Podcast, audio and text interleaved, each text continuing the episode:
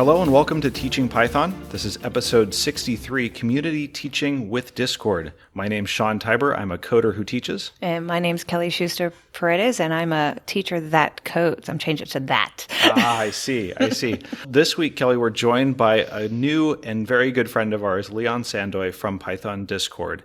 Leon, welcome to the show. Thank you, Sean. Thanks for having me. Well, we're really excited to talk with you because the things that have been going on at Python Discord have been breathtaking over the past year or so. Uh, the pace of growth, and and more importantly, the fact that it's scaled so nicely and kept that warm and welcoming community feel as you've grown with so many members has been something that I know it's it takes a lot of people to make that all happen. But you guys are making it look mm. really good and, and really nice along the way. So uh, we're excited to hear more about how you've done that over the past few years. Yeah, thank you for that.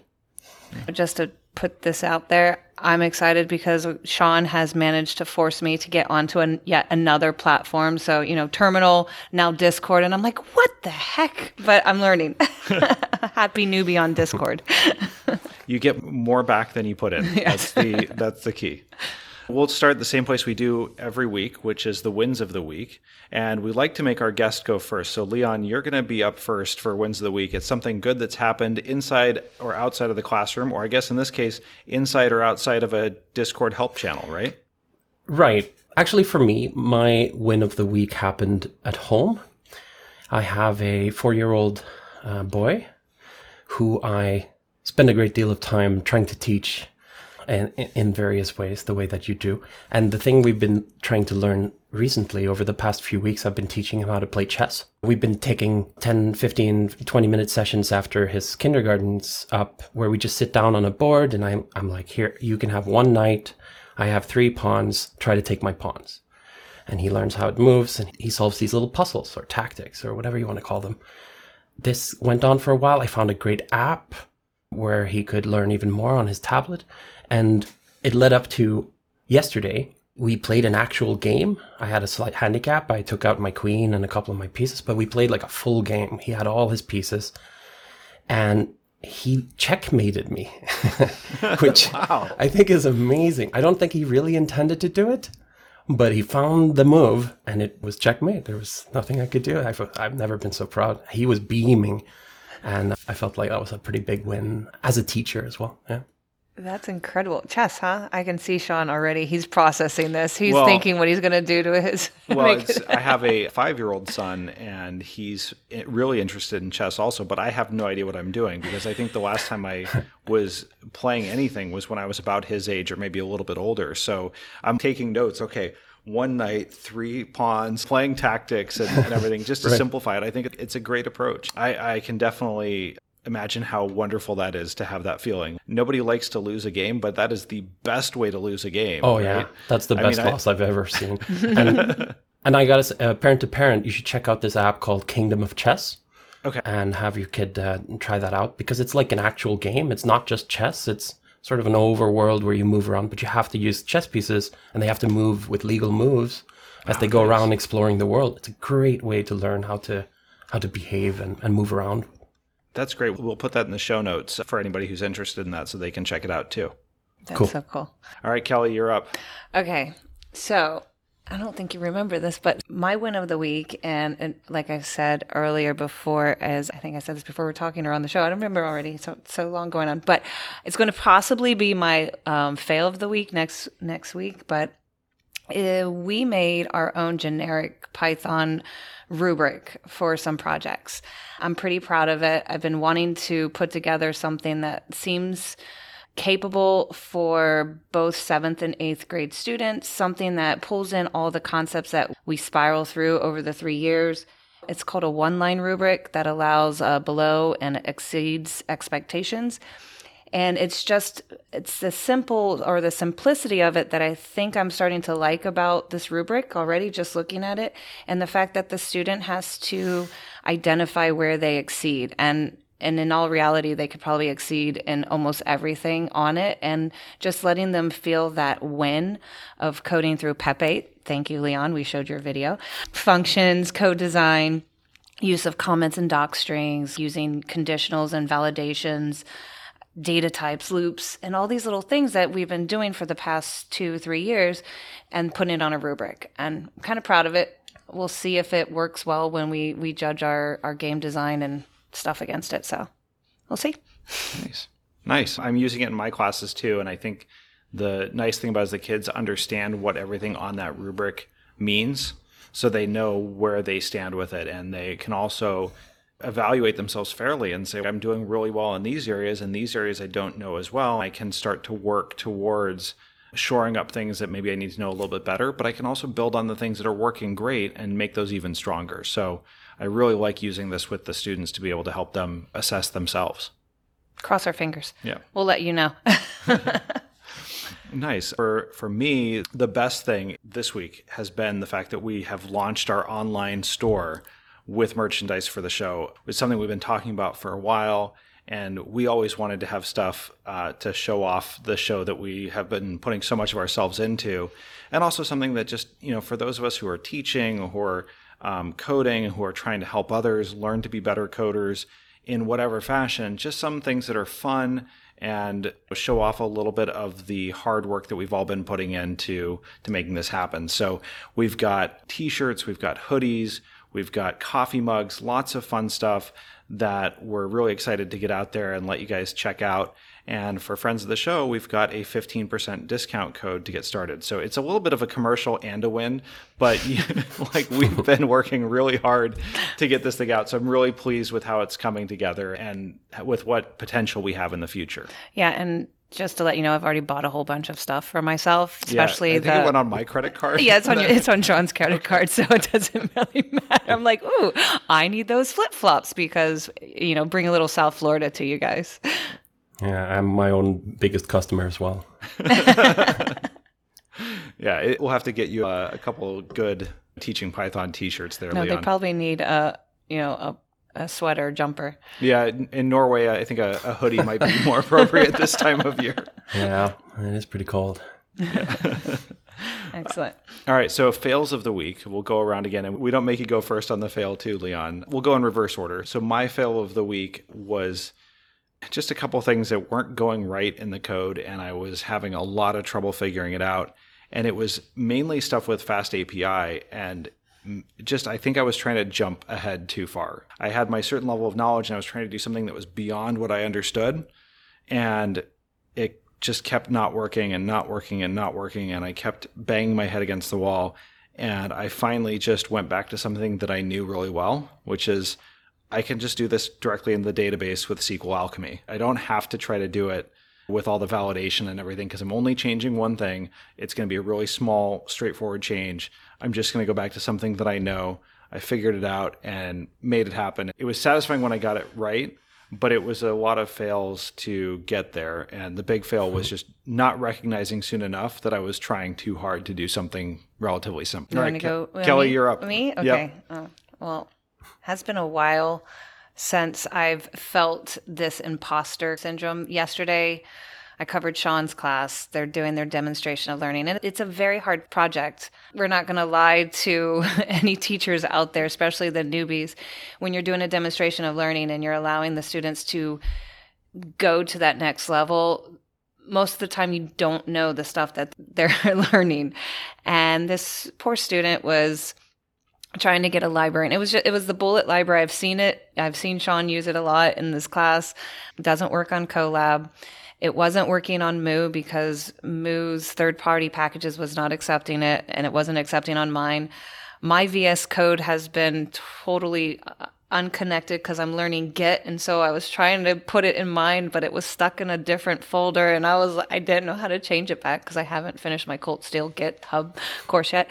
So i was trying to help him on pycharm and i couldn't remember pycharm and i just was like i can't and I got flustered and it was very frustrating. And suddenly I just said, listen, you're going to have to talk to Mr. Tibor. Here's a book. Do a different, I can't get bullet. But it's one of those things where you just have to admit to the student and say, listen, we're at a little bit of a impasse. We're just going to have to take a breather, step away, walk away. I started thinking, gosh, I'll never be able to teach this right now. And it's, it's one of those things that we go through all the time. And I'm back in there and trying to figure out my terminal again. So happened. Sorry. Oh, but I think stuff like that, like being able to admit when you're stuck to your students is really important because it humanizes the process. They understand that everyone gets stuck. It doesn't matter if you're a rock star programmer, you're going to get stuck, you're going to get blocked, and you have to just find good ways to unblock yourself. It's natural for students to compare themselves to their instructors. The teacher makes it look so easy, or it's mm-hmm. so intuitive, or they just can type at 80 words a minute and I can't keep up. Every coder must be like that. And when they see that you have that issue, I think it makes it okay they see the version of us that has been coding for a long time. That's what's right in front of them. They don't see the version of us that was just like them when we were all learning and it was really hard and we didn't get it and we had to figure it out. Being able to show them that view, to your point, Leon, is critical for students yeah. to feel like that's something they can do also. Yeah, precisely. For me, my fail of the week it started as so, something of a win. I was making this continuous delivery system, which is essentially it automatically deploys changes to the server as they occur. So you change something in your version control and it just goes out there. And you don't have to keep doing releases and deployments. So I was writing this in Python, of course. And I got a really good working prototype. I got it deployed to our test server. It was working. I was excited but I hadn't let anyone know that I had made this change. And it turns out that change broke a whole bunch of stuff that was relying on the old system. So people were confused. People didn't understand why their stuff started uh, failing in mysterious ways. And so I guess the lesson is just that I should have been very careful to inform people of uh, these changes ahead of time, maybe document ahead of time, get the documentation out there before I, I started actually pushing it out if only they had that information, they would have been pleased. Right. Sometimes our excitement gets in the way, right? We get excited because we've got this change that's going to be great and we know it's going to be great. We maybe skip over a step that we shouldn't have, and that's all we needed to do. Well, like I never would have pushed it to a production environment, but I thought, well, there's just a test environment. It yeah. doesn't matter. It's okay if the test environment breaks. I didn't expect that all these people were relying on the test environment to work in a specific way or else it upset their habits and, and the way that they coded and some of the scripts as well. That's a tough one, but hopefully just roll it back a little bit for now and then it'll be ready for later, right? Yes, I just uh, I called a meeting, got them in there, teach everyone how it works, and then uh, everything's solved. So nice. those are like good skills, though, that I, I think people need to keep in mind because a lot of us who are new to coder coding don't really understand the issues of a developer. We talk about the the durable skills and communication and calling a meeting and walking through changes and communicating what's going on before you make the changes. Those are just great reminders to all of us teachers that these are skills that we can help teach and even though we teach it, it still happens and it's okay. Mm. Yeah, cool. these developer soft skills are almost more important than the coding itself. Sometimes I think. Uh, certainly, when we interview people, uh, we, we we look for those soft skills maybe first and foremost, and then when you find an individual has really strong grasp of the, the soft skills involved in being a developer, that often is a reflection of how strong a coder they are as well. The two things are very closely connected. Here, agreed. Yep. Yep, for Absolutely. sure. For sure. Well, why don't we jump in? Let's talk about Python Discord. First, maybe let's start with Discord for anyone who isn't familiar with it. We all have our systems and things that we use all the time, but there are some aspects of Discord and the way that it was created and set up that lends itself very nicely or leads into why this was a great choice for a community around Python on Discord. So, Leon, if you could give us a little bit of background on what Discord is and how it was a choice for you when it came to running a, a community like this. Discord started as a competitor with platforms like TeamSpeak and Mumble, where it was like a voice platform where people could play games together. So generally, they, they'd be playing some online game, they'd be chatting together. It was that kind of a focus. They leaned really heavily on that gamer aesthetic, even to the point of calling it's not a, a server, it's a guild, like very heavily game uh, themed names for things. Then they've developed a really strong platform that it looks a little like Slack, except that as opposed to Slack, Slack's really designed for these closed, small environments like a team for a business. And you're supposed to let in the people who you want in that community. You build it around those. Discord is wide open. Discovery of communities is very easy to do. It's designed to grow big. These communities can scale to hundreds of thousands of users and they still uh, maintain their stability. So as Discord grew as a platform, people started using it for a lot of other things other than gaming. They sort of pivoted and rebranded themselves as as just a place to talk, a place for your community. You got a swim club? Go on Discord. It's super easy to set up a server. You just click a button, you've got a server. You don't have to host anything, it doesn't cost anything. You can get your friends together talking in the place. You can set up your channels, and uh, there's voice chat, there's video. You can embed all sorts of things videos, GIFs, whatever. So it's very, very easy to use tech community started really taking to this place, and there are some tech communities that started springing up. The React community really went all in on Discord. There's a lot of Rust people who went to Discord. And so we felt like it was a natural place to be. It's also something about the demographic, starting at as a gaming place. It had a lot of young users. And definitely as a Python community, there's a lot of young learners. It's a first programming language for a lot of people. Everyone it's, knows it's a good first language. It's so funny because you're putting everything into context for me. I love this when things start making sense. So, our kids last year or two years ago, our robotics kids were like, we set up a Discord. And I said, what? No, we're Google Docs. We're doing this Discord, whatever that Discord thing. And then my sixth graders, when we talked and showed the video of you, Mr. Tibor was like, yeah, he's got Discord, Python. What? And all these kids who already have like Avatar. And I, I said, oh my God, I'm so old. I don't know where any of this stuff is, but I'm not a gamer. So that's my default. So it puts it into context why it is a definitely a younger generation that is also on it. And that's due to all the gaming. Mm-hmm. It also is really indicative of the trends that are happening across generations. Things like documents and files and email tend to be pretty heavy and asynchronous. You send it off and then you have to wait for someone to reply. Whereas these are more instantaneous, there's more organic and fluid conversations that pop up. It translates really well across desktop and mobile. It works while you're playing a game or you're writing code. You it has all of these different features that are maybe like the next evolution of communications online and I think it makes it really interesting now to then use that in the way that you have chosen, not just to create a community site, but to have teaching and education as a main focus of the community mm-hmm. with Python Discord. So, how are you using Discord with Python? I know that there's some really cool stuff that you're doing with your help channels, with different events that you're doing, and, and there's a whole breadth here. There are a few aspects. I mean, that's a big question, so I could talk for hours about that. But high level overview. First of all, Discord has a great API and there is a Python module called discord.py that allows you to interact with that API in a, simple and asynchronous way. It's, it's kind of a beautiful module, in my opinion, and uses a lot of cleverness in order to allow you to write very little code in order to achieve quite a lot and to keep track of things and to be able to scale to huge servers like ours or to a number of communities. And that allows us to create these bots that can live in the community and perform housekeeping tasks and we can use them for moderation. We can use them uh, as tools that we offer a feature to our uh, community members. They can use a bot to evaluate Python code and see what it uh, evaluates to. They can do all sorts of, of crazy stuff like that. They can find documentation with a command. They can search for answers on the web.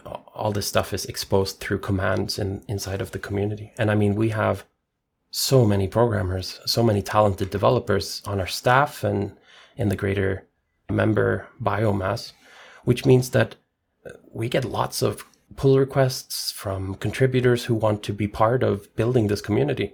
So from the start, we've had a lot of programming basically coming in for free and making the community stronger. It's not that often that you can find a community that you can sit down and literally write some code to improve it. That's a unique feature of why Python Discord works so well. So that's one aspect of it. We've taken to focusing on education uh, partially because we believe that it needs to exist, that we as a community are, are serving an important function in, in the ecosystem, and partly just because that's what people come to us for, whether we like it or not. People are going to come for help. And so we want to be accommodating and, and, and give those people what, what they need. And most of the people who come to us, they are often people who are stuck on their first really difficult problem. They've maybe just started learning Python and they need some some guidance in order to get past that roadblock that they're on. We have definitely uh, everything we need in order to help them pass that blockage and get them writing some more code. I, I love this, and, and um, again, my teacher side keeps coming back, trying to explain to another teacher why our students are the way they are. So, for example, one of my students may have a question. They're working on their homework, of course, at 11:30, 12:30 at night because that's when they do it. They send me an email, and of course, I'm asleep at 8:15. I'm not answering them. There's frustration comes, and there's maybe two or three or four emails from this student who's like, "I'm really stuck. I'm really stuck. I can't. I need this answer." And they can turn to Stack Overflow, but that's also slow sometimes for them, or they don't understand it and they don't have this personalized. And then they have Discord, where someone in Norway or Spain or Europe is up at the same time or in the morning and ready to help them. And it's that instantaneous gratification of, I know where to go for the answer. I just need somebody to be awake and to help me. And that's so cool. So cool. Yeah, and more than just being able to find the answer, often they can get that sort of one-on-one mentoring experience. They come in and and people are so engaged that they'll not just tell them what they need to do to move on. They'll try to understand the context of why they're asking. Why are you stuck? Well, fundamentally, you're stuck because you don't really understand how classes work. And so instead of giving them the answer, they sit down and give them a crash course in how classes work, especially inside of this code that they're writing, how that affects the output that they're seeing and the exceptions that are being raised. I think it's a really beautiful thing that we see so many of these people connecting on this deep level where they really get this personalized help. Otherwise, you would have had to pay quite a bit of money to have someone sit down with you like that and teach you one to one in the middle of the night or right in a weekend like you say, 24 7. Right now, uh, if you walk into our community, there'll be 20, 30 of these sessions going on right now. And every one of them is someone connecting with someone else in order to learn more about their situation. It's interesting. It is a reflection or an extension of the broader Python community. If you look around at people within Python, it's genuinely a nice community. There are nice people in Python that want to help each other and help anyone who asks for help, this Discord area is a way where you can make those connections, right? So it doesn't help you if there's a nice person in Norway and you have no way to talk to them. But if you're mm-hmm. on Discord and that person is in the same chat channel as you, they can help you and they can show you how to do it. And by making that connection, these wonderful teaching moments can happen.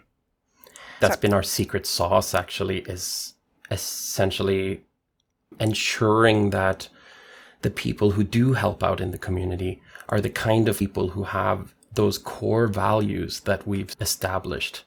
Uh, from day one, me and Joe Banks, who is one of the co-owners, we've agreed that the community has to hold very dear these core values of empathy. Stupid questions are welcome. We want to hold your hand, trying to be wholesome and understanding and warm from day one. And we've been very fiercely defending those ideals and ensuring that everyone on our staff shares those ideals. But it's been really easy because of what you said. Python has a very inclusive and, and nice community full of people who already share those values with us. So the kind of people who gravitate towards us as staff members, they're typically library maintainers, uh, teachers, there's professional Python developers and so on. And these are generally very wholesome and nice people who have uh, everything in common with the rest of my staff. Quick question for some of us who are still learning Discord. So, when they go into these rooms, they have an option of chatting live or chatting by text, and just what happens when you have a question. So, my students go in there and they have a specific question on how to make this class work or something. So, we offer three options for receiving help. The first is we have a number of topical channels. If your question is specifically related to, say, making games, then we have a game development channel where some of the maintainers and some of the experts in the field are often there. So you might meet the, the core developers for the Kivy framework in there or something like that. That's one place you can go if you have a very domain specific question. Then there's the voice channels you can connect to after you've sent a, a, a certain minimum of messages in the community so that we know that you're um, not up to no good. And then you can join the voice and you can have a voice conversation with someone who might be able to help you with what you're doing. But the most uh, important pathway into getting help is the system we built on top of Discord, which allows you to claim a help channel of your own. So you just go into one of the help channels that are under the available category, you type your question, and now you own that channel. And someone will be along to help you with your question. Nobody else is allowed to ask for help there until you're done with your session. We give you your own little corner where you can sit with a mentor essentially and, and ask and talk. And if it takes six hours, then that channel is yours for six hours. When did you know that this was working? Was there a moment where you were like, wow, this is really taking off, or wow, we're onto something here? When the community was smaller, I was able to look at everything that was posted there, every message. I personally oversaw that everything was following my idea of how the community should behave. I was moderating people who didn't belong there.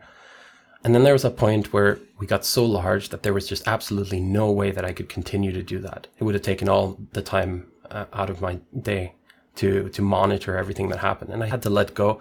Almost like when your kid first goes out to visit a friend's house and you can't be there with him and you've been there every moment of his life up until that moment. And then you just have to let go and just trust that person doesn't go out and do something stupid. That's how the community was with me. Like i, I had to let go of it and just trust that it was able to follow along the, the path that we laid out for it.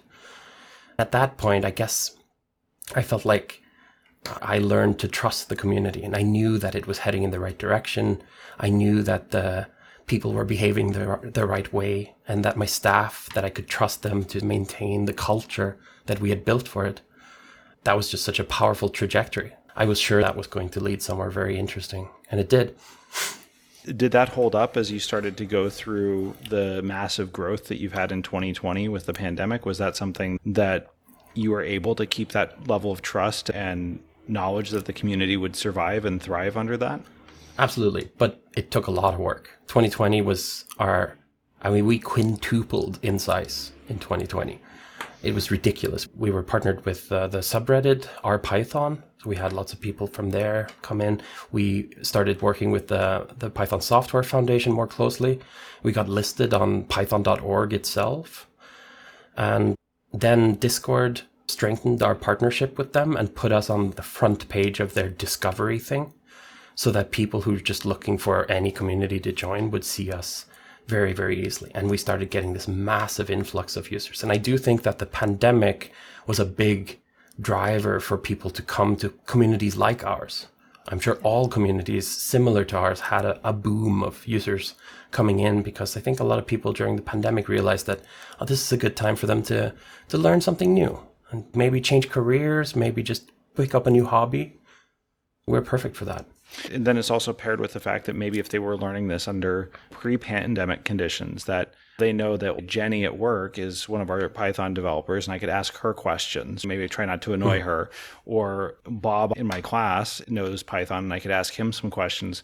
But when everyone's at home, who do you ask? Being able to have that community to go to is also really critical to be able to get that help and support that you need to get started. Under the pandemic, our choices have been limited. It's yeah. mainly whatever you can find online, not necessarily where you can go physically. Yeah, I'm thinking back to this whole revamping education side and this ability to learn anywhere. We've had an opportunity with this global pandemic to really press our lifelong learning skills and this ability to go to a platform ask a professional who I tell my kids there are a lot of really, really smart Python coders out there. So many. Let me show you this video. This is so and so. This is where I learned. And I went on your Discord and I looked at some of your people, and Sean says, "Oh, that's so and so." I'm like, "Oh my god, he's on here too." I took his course, so it's just like this changing of abilities just to learn at your own time, and that I, I say this too many times. I, I thank COVID for this reinforcement of learning at your own time, learning from people around the world and having things like Discord out there. Yeah. Education is changing. Mm-hmm. And the COVID 19 was maybe the catalyst, but it probably would have happened anyway. Many things are happening faster than they otherwise would have, that, that it's accelerating certain technologies, but that's here to stay. And this asynchronous way of learning is our new normal that your students are going to seek out that knowledge much more efficiently than they were able to before. And that the services that exist out there, like our community, are going to be stronger and, and better equipped to deal with the people who come there and to offer something more powerful than we were before all of this happened. So I really think that there's a permanent change there that's happened for the better, absolutely for the better. I, I shouldn't tell all my ideas out there, but I take a lot of MOOCs, online learning courses, a lot of mm-hmm. Coursera, Udemy. I've signed up for so many of them. And to have that paired along with a mentor that I can go into a help desk with or, and say, listen, I've just learned this from Al Sweigart's Automate the Boring Stuff Of course. Al wasn't responding to my Twitter, which we know he does because he's very active, but pretend he didn't. I can go into Discord and get some clarification on that. What a beautiful package that we've provided and paved, and I say we, as educators around the world, have provided for people who want to learn. So kudos to you guys. It's also redefining what it means to be a teacher. You can be a great teacher in Discord and never have stepped foot in a classroom. You can be someone who is skilled at explaining concepts or helping students understand or acquire knowledge and know that right balance between I'm telling them enough and I'm not telling them too much or I'm sharing just the right amount of information. And I like the way that you've also set this up where you have these helpers that get promoted. Anyone can come in and help someone else, but then the people who are demonstrating that right culture, the warmth, the skill, the understanding can be promoted to be official helpers. And then they maybe can be promoted further than that to be more senior staff that can help set more direction or demonstrate more leadership. It means that more people are getting the opportunity to teach and you don't have to necessarily be in a classroom to be a good teacher and you could actually be sitting at home in your pajamas with a nice cup of tea teaching people Yeah. how to code. I think that's really interesting. I, I really believe in the, the Feynman idea that the best way to learn is to teach, that you don't really understand anything until you've taught it. That's why I've chosen to spend so much time educating in, in this communal way. It makes me a much better developer. But we encourage people to take part in that teaching process really early. So even people come in, they might be 13, 14 years old. They've just learned this thing themselves. And then the next day they might be teaching it to someone else. And I really think that helps them grow as developers as well. That's one aspect. What's unique about our platform versus, um, say, traditional education is that our educators have a chance to listen in, to be a fly on the wall in these hundreds of teaching sessions that are going on every day and see how other people teach and learn from them and make their observations and become stronger educators because they see other people answering the same questions in a different way or setting it into a different perspective. I think that's a really unique thing with these huge communities. And I don't know how often you get to see other teachers teach in, in your jobs, but probably not dozens of times a day from different educators.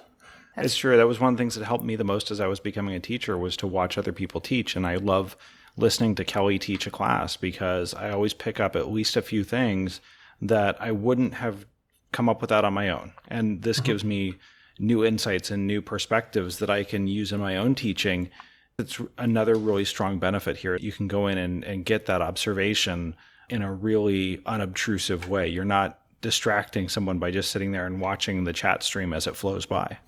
Yeah, as a learner, I have to admit, I actually knew an answer, and I said to Sean, I was like, I, I know, I know an answer to someone's questions, and he's like, "Well, did you answer it?"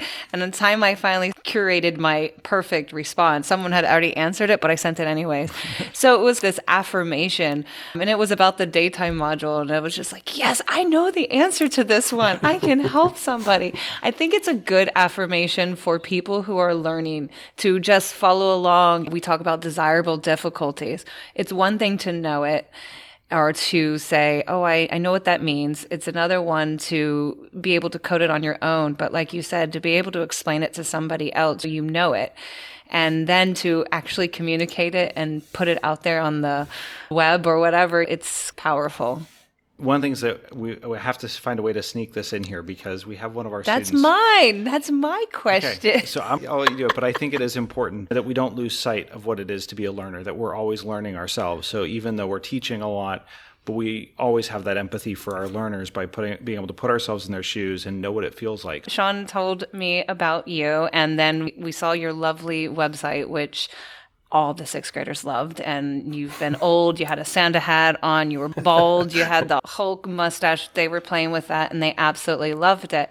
And one of our students who is on Discord, he found you on there on the Python Discord and he was so excited when we told him that we're interviewing you this week. He wanted to ask you and he said, Can you ask him what is his most difficult concept was to learn Python because I said that you were a new Python learner, relatively new. what, 20? so he wanted to know what was the hardest thing. My first language wasn't Python.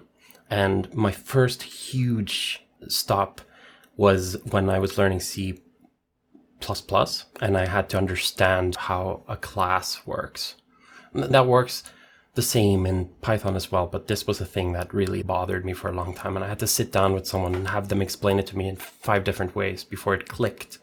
And once it clicked, it wasn't that complicated, but there's something about like certain things, they just need to click and you need to hear the explanation in, in different angles from different people. For Python, I think my thing was decorators. When I encountered decorators, they were just compl- they were black magic to me. And I could use decorators. I used them in, in frameworks like Flask, but I didn't understand them. I didn't know what was happening. I found a really good resource on it through Python Discord. Someone linked me to a real Python article on decorators, a primer on decorators, which I highly recommend. We should put that in the show notes as well because it's excellent and real Python generally, they make really high quality articles. I highly recommend you check that out as well. That just completely made everything transparent. I understood how they work fundamentally and was able to start writing them myself and using them as a tool for checking if someone had access to use a function, these kinds of things. And once I'd implemented a few of my own, uh, then it was fine. But there's a very tall barrier there that you have to cross uh, and it really helps to just have something explained in 10 different ways. Liam will appreciate that. Although he won't know what a decorator is, but I'm sure he'll pass us up. We'll send him the we'll send him the article. We'll send, I'll send him the article. I found it. You'll have to keep uh, an eye out for him. I'll tell you later who he is. So make sure he's behaving. if he wants to know about decorators, just have him come talk to me, and I'll teach him myself. He's hooked. He's one of my kids that I often quote in my tweets. He's the one that said, Oh, I feel so scummy. What did he say? He said something like the fact that he wanted to use functions because he was doing too many fords or something. Or no, he was brute forcing some code. And he's like, Oh, I feel so scummy. I shouldn't have to brute force this. I should know how to do this. And I was like, Oh my gosh, I love you. so cute. So. Well, switching gears for a second, you and I first connected over the Pep 8 song, I think because I had posted on Twitter and said how amazing it was. For those of you who haven't seen it, we will definitely put it in the show notes. But it's a, a, song all about PEP 8 and the magic of it. And we've used it in the classroom with our students quite a bit now because they may not understand everything that's in there, but it has enough of those little prompts and hooks and things that they have questions about that we can have a really great conversation about coding style and why it's important and why we write code for other people to read, not necessarily for the computer to run. I, I understand from some of the other interviews that you've done that you have quite the musical background. In fact, you wanted to be a musician for quite some time and still are a musician. Before you became a programmer, you were a musician first. We've been fascinated by people like Nick Tollervey that wrote the Mu editor and comes from music education background and folks who have really strong musical abilities and then are also great programmers. Is there anything about being a musician that helps you be a better programmer? Absolutely. I think that music and programming are much closer than people think. A lot of people think of programming as this sort of dry technical discipline that involves a lot of like calculation and logics and maths, maybe. But that's not true at all. It might be in some certain academic applications of programming, but most programmers are just implementing ideas. And I would say that programming is more like painting or music than it is like heavy maths. I've never really used that much maths in my 12 years of writing code professionally because a lot of that stuff's abstracted away, especially in Python. And I don't have to worry too much about the low level stuff. I'm, I'm working at a high level. I'm implementing ideas and combining them in interesting ways and adding my own flair to it and my own color. I think there's a lot of personality in code. And it's the same for music, of course. Another thing about music is that it, if you want to get good at music, you make a lot of it and then you share it with a lot of people and then they rip it apart. Sometimes they're not even trying to, but they just can't help themselves. They say something that maybe was well meaning and, and it's, uh, it's like a stab to the heart. they touched on something that you were worried about and anxious about and then it feels terrible. But then you do it a hundred times and it starts, you start to build up this armor and critical feedback feels more and more like they're doing you a favor and less like a stab to the heart. And after a while, you just get really good at listening to people provide some constructive or sometimes not even particularly constructive feedback about your project and just seeing it as like this pure learning experience that's just genuinely helpful and, and wonderful. And I think I brought that with me into code as well. I love code reviews. It's my favorite. When someone does a thorough brutal code review on one of my pieces of code and teaches me all the ways that I could have done this better. There's nothing better. I love it. I just sit there and I pore over it and I try to bring with me as much of that as possible into future implementations. It's interesting. I never really thought about it until and made this connection until you were describing it this way. But there is definitely a lot of bravery in making things. There's mm-hmm. not a lot of courage in just consuming. It's when you make something, when you create something and you put it out for other people to see and to criticize and to to rip apart, whether it's code or music or art. There's bravery in that. You have to be courageous to be able to put it out there and have other people potentially pull it apart. But it's something that if you can learn how to do that, it's what can help catapult you to the next level of being able to make things that much better or that much more creative or more interesting. It's hard for some people to do that, especially the first time. One of the reasons why having places like Python Discord is really important, where it has that support and the environment where people can take that first step of making something and being brave and know that they're being cared for when they put it out there. Mm-hmm. I had like three things. I had to write them down real quick. Like while you were talking, I was like, oh, yes, oh, yes. First and foremost, the thing about code and math, and you have to have these certain skills. We need more developers and more people out there in the community to shout louder to our college counselors, our, our people that are telling these kids in high school that you can't take um, this computer science class because your math grades are bad. This person is also that creative person that's been playing band and going away to concerts and and playing instruments all their life. These eighth graders are these kids that can code beautifully but maybe they're not as strong math students. We need to have more developers and more people out there in the business world telling the the schools that just because their math grades are not as strong as they should be in order to get in computer science, that that doesn't really matter that there are other skills that make you a good developer or, or a good coder. That was one point I wanted to uh, make on your comment. And the other thing about this personality, we were just talking about that today.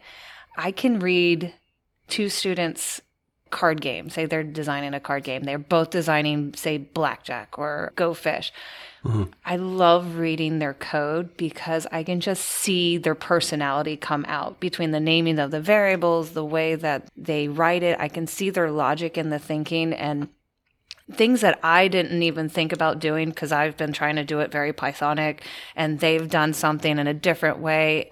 I just love that. I, I do concur that those creative people have a way of solving problems in a very unique way. That gives that personality and that things that we sometimes tend to forget when we get older. that there's a different way to solve a problem and you need to let that happen. And then the third point was that idea of that critical friend, that person that you were talking about who can really code review. It's, it's such a great it, it's so nice to have that mentor, that person who can tell you the truth. And that's Sean and I. We we there's nothing we tell each other way too many critical. You shouldn't have done that, and but it's nice, and and I don't take it offensively, and it makes us a better person, a better coder, a better teacher. And so that's it's good points. The only way it works is when you know that it's coming from a, pa- a place of concern. It's not a place of malice. It's not a place of I want to put you down it's a place of let me help you be better. Let me give you that feedback that you need to hear. And I'm going to be here to help you see it through. Yeah, precisely. And I think that's actually one of the things that we've had to fight really hard to establish that truth in Python Discord because there are a lot of programming communities where they'll tell you what you did wrong, but they'll do it in such a way that you'll never want to code again. And that sort of toxicity is, at least when I was younger, it was rampant in technical communities. IRC was n- notorious for having this read the manual and don't ask stupid questions attitude. We're trying to be the opposite of that. We don't want to be that community. We want to be a place where uh, you can tell one person what they did wrong, but you have to do it in in a nice and and warm way, or else we just don't want you in the community. Even if you're a super smart coder, that's not what we're into. We're looking for people who can ensure that not, not only do they understand what they did wrong, but they want to keep learning. They want to get better. And you're not going to achieve that by being uh, snide or, or arrogant. Yeah. So that's been really tough, but that's one of the things that we've really managed to nail down. That's our culture has become so good at this. Uh, and once you get that rolling, we have enough people with that attitude, it maintains itself. We don't have to actively fight for that culture. That culture is self policing all of our members are interested in maintaining that culture. So whenever someone comes in and they don't have that attitude, uh, they don't last very long. How do people get involved? If we have uh, a bunch of teachers that are listening to the podcast and haven't really used Discord before, how do they get started and how can they help the community along either by becoming a helper or contributing to Python Discord? What are some ways that they can do that? Well, we're always looking for people to get involved in our community, of course, and we have a whole system for that. It's actually a complicated hierarchy where we've got these helpers at the bottom. They're involved in, in any manner of ways. You could be a strong graphic designer and uh, you can come and make icons for s- certain events or help out branding the next code jam that we're going to do, something like that. Maybe you're a video editor. Well, we release content on YouTube, so we need people for that too. Most people, of course, are educators in some way or other. They love to help out. They, they think that it makes them better developers. It helps the people in the community. It's a great opportunity for them to network with the ecosystem because we have a lot of really smart people, especially on the staff, who you can come and, and get to know by being part of what we're doing. So how you do that? Essentially, the helpers are talent scouts. So we're always looking for talented educators, contributors of any kind even code contributors to our bot or whatever it is that you want to do. If you're in any way contributing to us, you're probably on our radar. And at some point that just triggers a conversation with one of the admins or with me personally about would you like to become uh, more involved in the community and how do you see that working out? What kind of role would you like to play? There are a lot of things beyond the helper role as well for those who are particularly motivated we have project leads that run entire projects. Like we've got someone involved right now in, in making this new YouTube series. It's going to be called Hidden Gems. The project lead is my friend Gustav, and he's going to be putting out episodes where we highlight one of these like lesser known features of the standard library, a short, like three minute feature about uh, something you may not know about that's part of the standard Python uh, library. And then we've got domain leads. So, for instance, Janine has the event lead role in our community. So, her role is to work with events like PyWeek, to set up Advent of Code in December, Hacktoberfests in October. It's quite a bit of work to be event lead. And you report to the admins who have to keep track of all of this stuff. And then there's tons of moderators who help keep the community clean and en- enforce our culture. That's just a job at that point. There are meetings every week. It's pretty hard to get that high up, and you have to like really spend all your free time on Python Discord, and most of us do. There's all sorts of avenues to get involved, and all you really got to do to sign up is just go to uh, pythondiscord.org and uh, click the button, and then you're a part. It's, it's a download. You can get it on your phone, on any operating system. It's very easy to join. Yep, my wife has started asking me, "What are you looking at all the time? Why are you on there?" I'll, I'll laugh out loud at something, and she'll ask me what happened, and I have to explain for five minutes about how we got to that joke and why it's funny. It has definitely just in the past few weeks that I've been more involved has really become a pretty cool thing and a, a nice part of my life now. So I'm I'm pretty excited about doing more with it.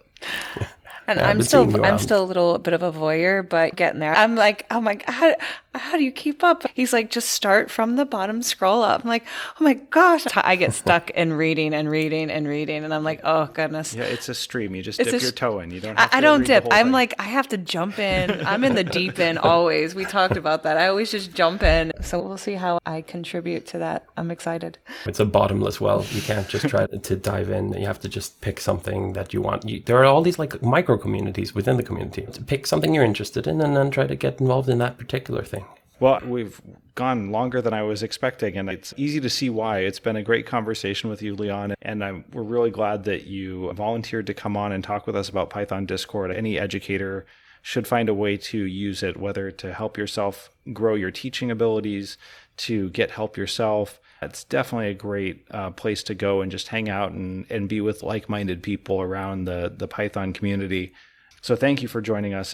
As terms of announcements, I- as I mentioned during the one of the week, we do have the new Teaching Python store that's launching this week, and for our listeners, we're uh, giving a 15% discount code. So I'll have that in the show notes for everyone as well. It's going to be at shop.teachingpython.fm and we're really excited about it. If you have feedback for us, new ideas for shirts or apparel, or feedback about what's working and what's not, we'd love to hear it. It's our first time launching a store like this. It's kind of nerve wracking, and yet we're having a blast putting it together. So uh, keep an eye out for that.